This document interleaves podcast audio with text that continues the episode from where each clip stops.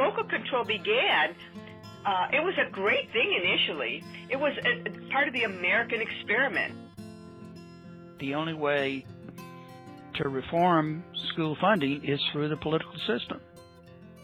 When you have kids in your own community you don't think are being served well, who uh, who aren't making it through school, who aren't graduating, who aren't going to post-secondary education, it's near and dear to your heart and creates a sense of urgency that you can't wait for systemic changes. They're getting huge benefits, which, for the most part, are are heaped upon people who don't need these benefits. There might be a tipping point where we have created so much choice that it creates so much inequality that having a handful of individual winners doesn't justify having that system of choice.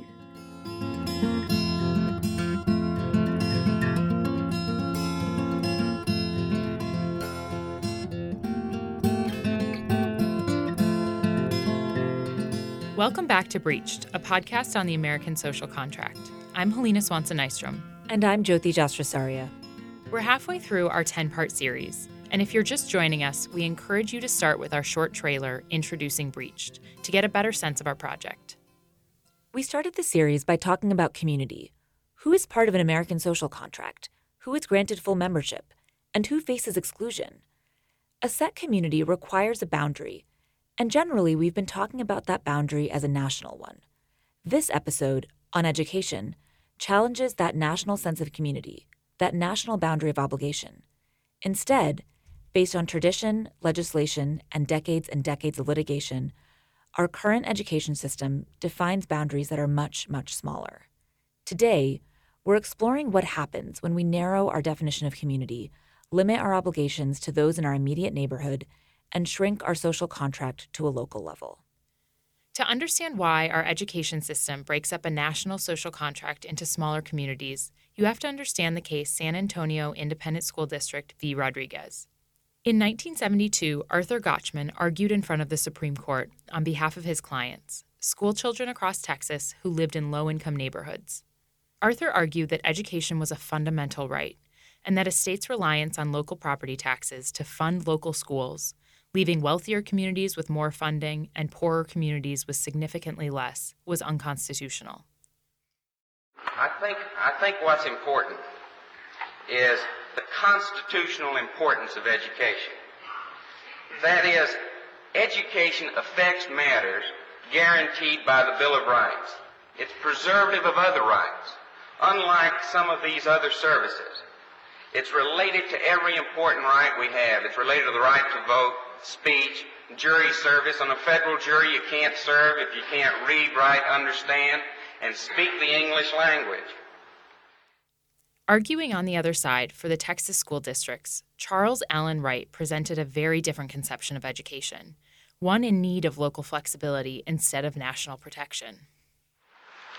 I would like to take as the text for my argument this morning a sentence from an article that Professor Coons his collaborators, Hazard Sugarman and Clune, wrote last year. They said, of all public functions, education in its goals and methods is least understood and most in need of local variety, experimentation, and independence. The court agreed with the Texas school districts. In a 5 4 decision, the Supreme Court held that education is not a fundamental right under the U.S. Constitution and that states may continue to fund their schools locally, keeping resources from different districts separate from one another. To understand the origins of local control over education, we spoke with Professor Marta Tienda, a sociologist at Princeton University. But the local control began uh, it was a great thing initially. It was a, a part of the American experiment. Why the United States catapulted over its uh, over Europe in terms of uh, education, because education had been largely private. We we inherited that from from Europe, and a lot of it was uh, uh, was linked to religious institutions. The Baptist Church, for example, uh, Protestant churches would would establish some of the uh, universities, uh, and what they came up with, with the idea of, of for school of, of levying taxes to to educate the masses. and when society is relatively homogeneous and everybody's in it together, and it aren't my kids or your kids, it takes a village kind of mentality. There was support for for everybody paying their share for collective goods. While the origins of local control may have been used to expand educational opportunities beyond private institutions, the Rodriguez decision highlights how it can limit education for those who fall outside the boundary of a community. Important of, of the, uh, the Rodriguez case is that they, because of the financing of schools, this local control meant that that localities decide how much to uh, levy taxes for their own schools that serve their kids. So you have with uh, segregation, you have poor schools that service poor kids. Partly, some of that was by design because there was exclusion. The Mexican kids were not allowed to go uh, to the to the other side of uh, San Antonio where the wealthier kids were. So when you levy support for schools on property taxes, it becomes very regressive because the poorer neighborhoods have less income and their houses are worth less, and that's what they use to generate how much they're going to generate for for uh, property taxes and property taxes are an important uh, component of, of school funding.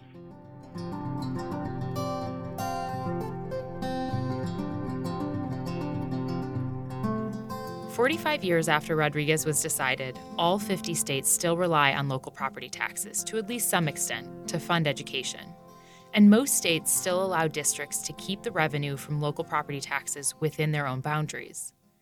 However, the history of why and how local boundaries were drawn is different in every state.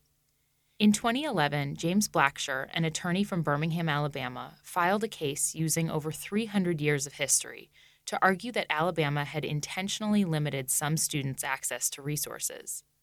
The timeline presented in the case goes back to English settlements in the 1600s, but we asked James to share how more recent events, particularly segregation between black and white students following the Civil War, allowed for funds to be diverted away from schools serving black students. The segregation of schools was a necessary component of preserving white wealth because uh, only by keeping blacks in separate schools could public revenues be diverted entirely to the white schools. Uh, if they had been integrated even under radical Republican rule, it would have been difficult uh, to separate funding for whites from blacks. But the policy of the state was to avoid at all costs taxing whites uh, to pay for the education of blacks. After segregation was outlawed by Brown v. Board of Education, the state adopted different legal tools to limit tax revenue for predominantly low income black school districts. This was when George Wallace came to power. He used his power that was based on uh, opposition to federal court, all the federal court actions favoring civil rights, voting rights, and so forth, school desegregation, to get the legislature to adopt new constitutional amendments that l- literally took uh, farm and timber property in the Black Belt out of the tax base. Uh, this is at the same time all the whites in the Black Belt fled the public schools in order to avoid uh, desegregation. This left black schools in the Black Belt in particular uh, without any tax base for local revenues. There, there you have in a, in a nutshell, a much abbreviated nutshell, what brought us uh, to uh, federal court. Since the location of a school dictates its ability to access revenue, rural Alabama schools rely on the taxes raised from surrounding farm and timberland. Without the ability to raise taxes on these specific types of property, their ability to finance education remains strictly limited. Ultimately, in an 854 page decision, a district court agreed with the historical narrative presented by the plaintiffs, but upheld the state's tax system. On appeal, the tax system was again upheld. The judge in that case conceded, quote, in the best of all possible worlds, state and local governments would ensure adequate funding for all facets of their public school systems. In the world in which we live, however, the reality is that some public school systems do not have sufficient resources to educate the children entrusted to their care. End quote. James and his team appealed to the Supreme Court in 2014 and were denied a hearing. We asked James what he took away from this case and whether he believed that litigation would ultimately result in more equitable school funding across the country. It's certainly clear to me, I've gotten the message that the only way uh, to reform school funding is through the political system.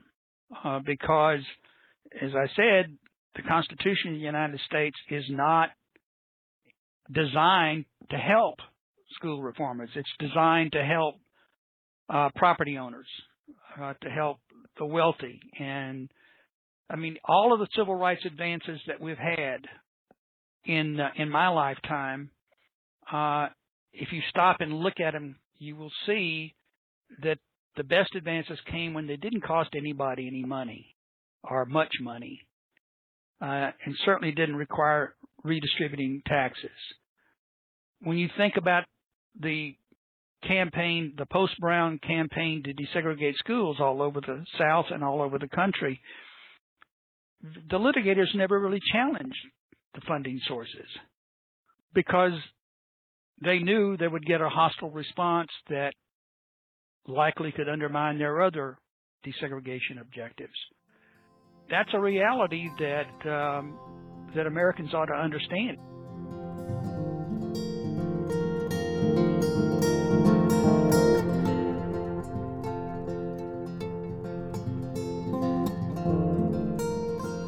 We have a disparity in funding in a region of our state. The counties have been named. And I said in the paper, if I had a child and I lived in one of those counties, I would want relief. The reason we have disparity in funding is not because we're prejudiced at the governmental level.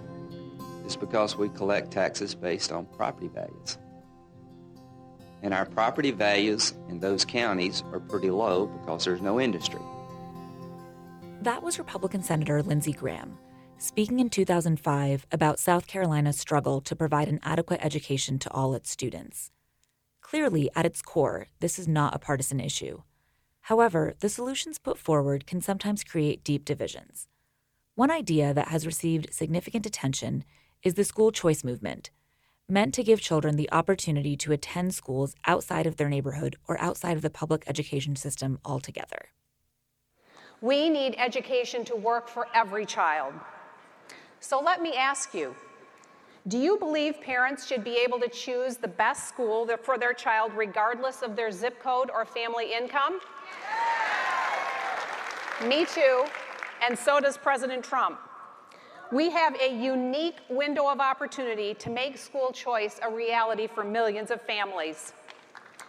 That was Secretary of Education Betsy DeVos speaking in February of last year.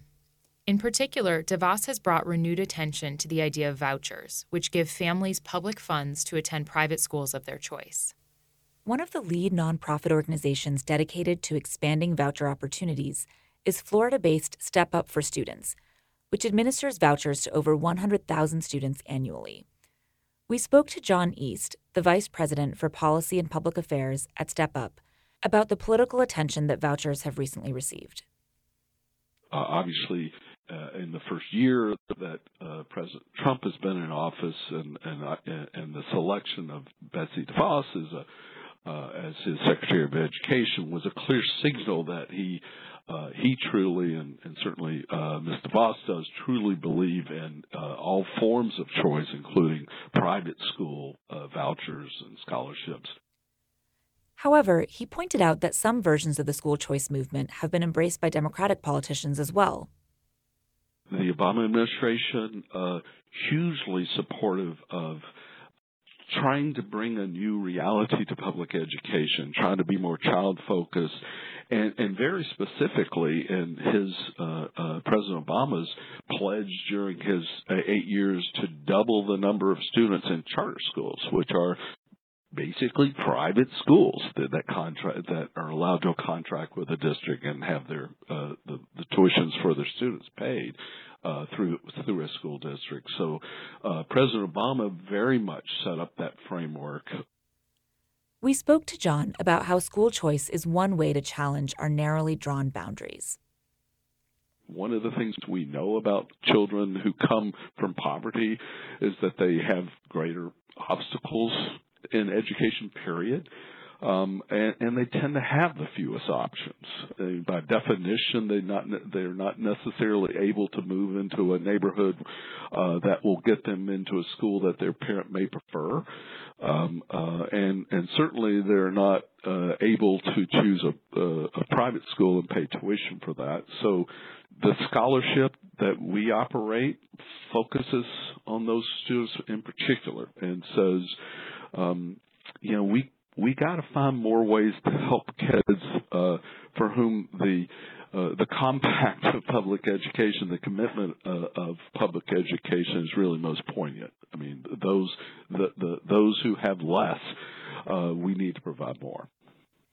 Expanding options beyond a neighborhood school, whether it's through vouchers or charter schools or exam schools, has received significant criticism from people who believe that it undermines a communal public school system. One of the ways that we have thought about this debate is as a tension between long term sustainability and short term needs when you have kids in your own community you don't think are being served well, who uh, who aren't making it through school, who aren't graduating, who aren't going to post-secondary education, it's near and dear to your heart and creates a sense of urgency that you can't wait for systemic changes.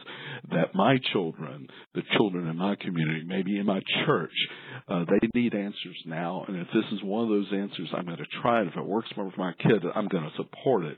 Um, uh, which is uh, that that sort of burning in the belly that happens when when they're your own kids, and and we're not just talking about conceptual framework of of public school education versus private school education.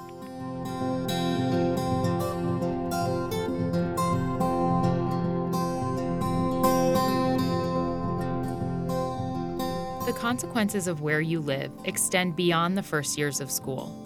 We spoke to Tressie McMillan Cottom, a professor at Virginia Commonwealth University and the author of Lower Ed, about the long term implications of one's home address. Um, as I like to tell my students um, when I do social ed, I tell them, you didn't start going to college when the day you applied to college. If you end up in college, it is likely that you've been applying for college since you were in kindergarten right? Somebody has been guiding you, processes have been guiding you to sort of put you on a track that leads you to higher education. So there is a, um, a sort of lifelong interlocking process that makes people prepared for college one day. College itself has also been at the center of the debate around who we educate and how we do so. College tuition and college debt are at an all time high, and more and more jobs require a college degree. So, in recent years, some people have challenged whether the traditional non for profit model should be the only way to provide a college education. Hundreds of for profit colleges, such as the University of Phoenix, have created a new market for higher education. So, what you see uh, at the state level, for example, uh, where I was at the time, uh, uh, I was in Georgia, what you saw is you saw politicians and um, uh, economists and economists of education um, and sort of uh, workforce boosters saying things like, we need more people with college degrees and high level training for the economy, right? Our state school system can't be expected to take those students on because we're not willing to fund their expansion to do it. Oh, isn't it great? The private sector has a solution for this. So let's incentivize the market-based uh, colleges, which are for-profit colleges, to serve all of those people. Support for for profit colleges can be seen as one example of a general trend to shift services that may once have been seen as a public obligation, an important component of an American social contract, to a private obligation, a market good that an individual can only benefit from if they can pay for it. Um, but I do think that what we are increasingly shifting to markets is unsustainable for people to navigate. This is how this picture looks right now for like a, a sort of t- quote unquote typical family, um, with all apologies for everything that flattens. So let's say you are, you know, you uh, gone to school or you're working and want to go back to school. Increasingly, you're responsible for paying for that. At the same time that you are responsible for saving for your own children's higher education, right? So because we also, so when we shift that risk, it's not just for uh, your education, you're now increasingly responsible for paying more of the cost for your children's education. And we just start to see this happen, you know, get ratcheted up uh, at every level of a family. And so all of that debt, the debt that you take on for preschool, we see the privatization of preschool, the privatization of K through 12. Maybe even if you aren't participating in private K through 12, you are increasingly thought to be responsible for things like private tutoring, right? Or um, all of the sports leagues and the after school programs that your uh, K through 12 school can no longer afford to offer, music lessons, all these things that we think are important are increasingly shifted and parents are responsible for paying for those things. That's also privatization. So at the same time all of that's happening, what we're also saying to people is, and oh yeah, you, you're going to need to go to school every four or five years too to stay market ready, right? Job ready.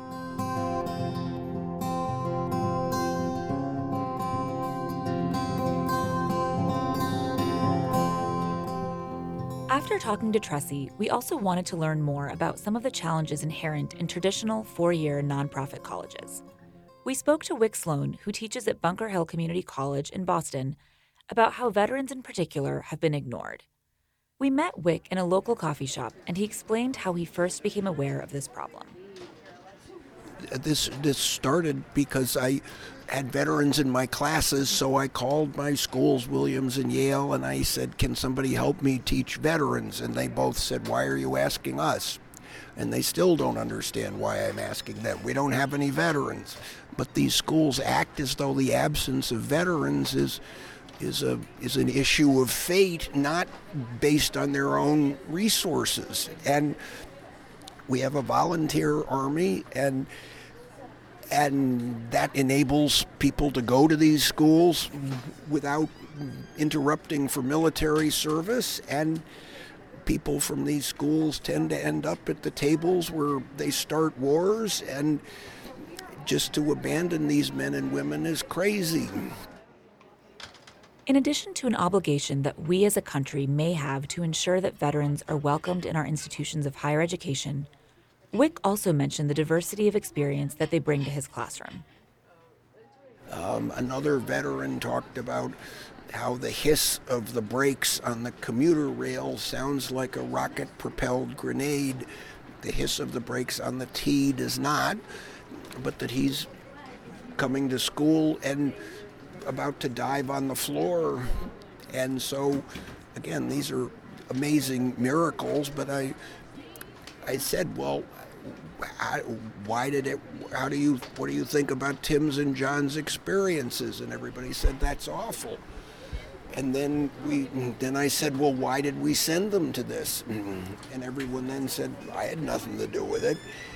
And then we pulled out the constitution and i think every if every college classroom in america had that discussion we might be a lot more careful about going off to war. Wick has written critically about our current system of higher education and the benefits that four year institutions receive without being pressured to grant access to a broader community. The whole premise of a nonprofit is it's tax exempt because it's supposed to be creating a public good. So that, you know, if a, if a school is supposed to be creating a public good that's equal to whatever the tax benefit is they're getting huge benefits, which for the most part are are heaped upon people who don't need these benefits. If you're an undergraduate at Harvard College or at Williams, the federal benefits per student um, through tax policy are, depending on your assumptions, thirty to eighty thousand dollars a year. That's every student, not filling out a FAFSA, et cetera. The, the best one of my students can get is a federal Pell Grant that's 5900 bucks. And they have to go through the humiliation of the FAFSA and all these other things.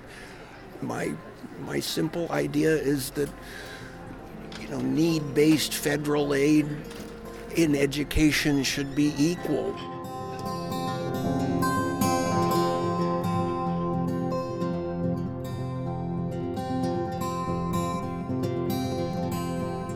The issues of who is educated, who is excluded, and where our boundaries of obligation are drawn have been the subject of intense debate for decades and decades. Within these debates lie real tensions between imagining long term systematic change that defies traditional boundaries and norms and providing short term market solutions that open up access to low income students and their families. These debates also implicate how we measure our scope of obligation. As Tressie put it, there's a tension between a vision of societal success and individual success. I'm extremely sympathetic to um, all of the systemic failures that have made choice, you know, very attractive for many parents, again, especially lots of poor and working class parents who can't afford to pick up and move to the quote unquote good district, right? Um, but the, that's the same sort of ideological framing that says to us, well, yes, so what if only 30% of the students in a for-profit college graduate? Those 30% are the winners. The question for us, I think, as a society is whether we still believe in a society. right? So having individual winners from a game of inequality, we have said in the past, is not a good justification for doing something. And that there might be a tipping point where we have created so much choice that it creates so much inequality that having a handful of individual winners doesn't justify having that system of choice. If education is to be a real part of any American social contract, it's certainly not inevitable. I started reading about Brown versus Board of Education and all that, and I mean, what I, you know, I was just like any other fool who thought that they just threw together the lawsuit and that was that. Not that it was 25 years of chess playing by Thurgood Marshall riding around on uh, unair conditioned trains and and all those things. So it wasn't easy.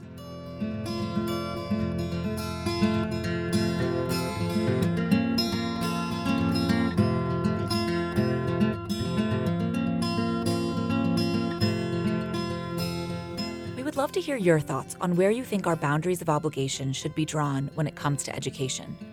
As we do with every episode, we've included some sources on our website if you're interested in reading more about this issue or learning more about our guests. And please stay tuned for our next episode on April 25th, in which we'll explore the concept of employment. As always, thanks to our producer, Mareva Lindo, and to Annie Swanson Nystrom for our artwork. The music you heard on this podcast is Lullaby for Democracy and Go Tell It on the Molehill by Dr. Turtle. We hope you'll check us out at breachedpodcast.org follow us on Twitter at Breached Podcast, and subscribe to Breached on iTunes or wherever you get your podcasts. If you have feedback or ideas that you'd like to share with us, feel free to send us an email at breachedpodcast at gmail.com or leave us a message at 617 528 0708. And if you like what you've heard so far, please rate and review on Apple Podcasts. We really appreciate the feedback we've received so far. I'm Helena Swanson Nystrom. And I'm Jyoti Jasrasaria, and this is Breached thank you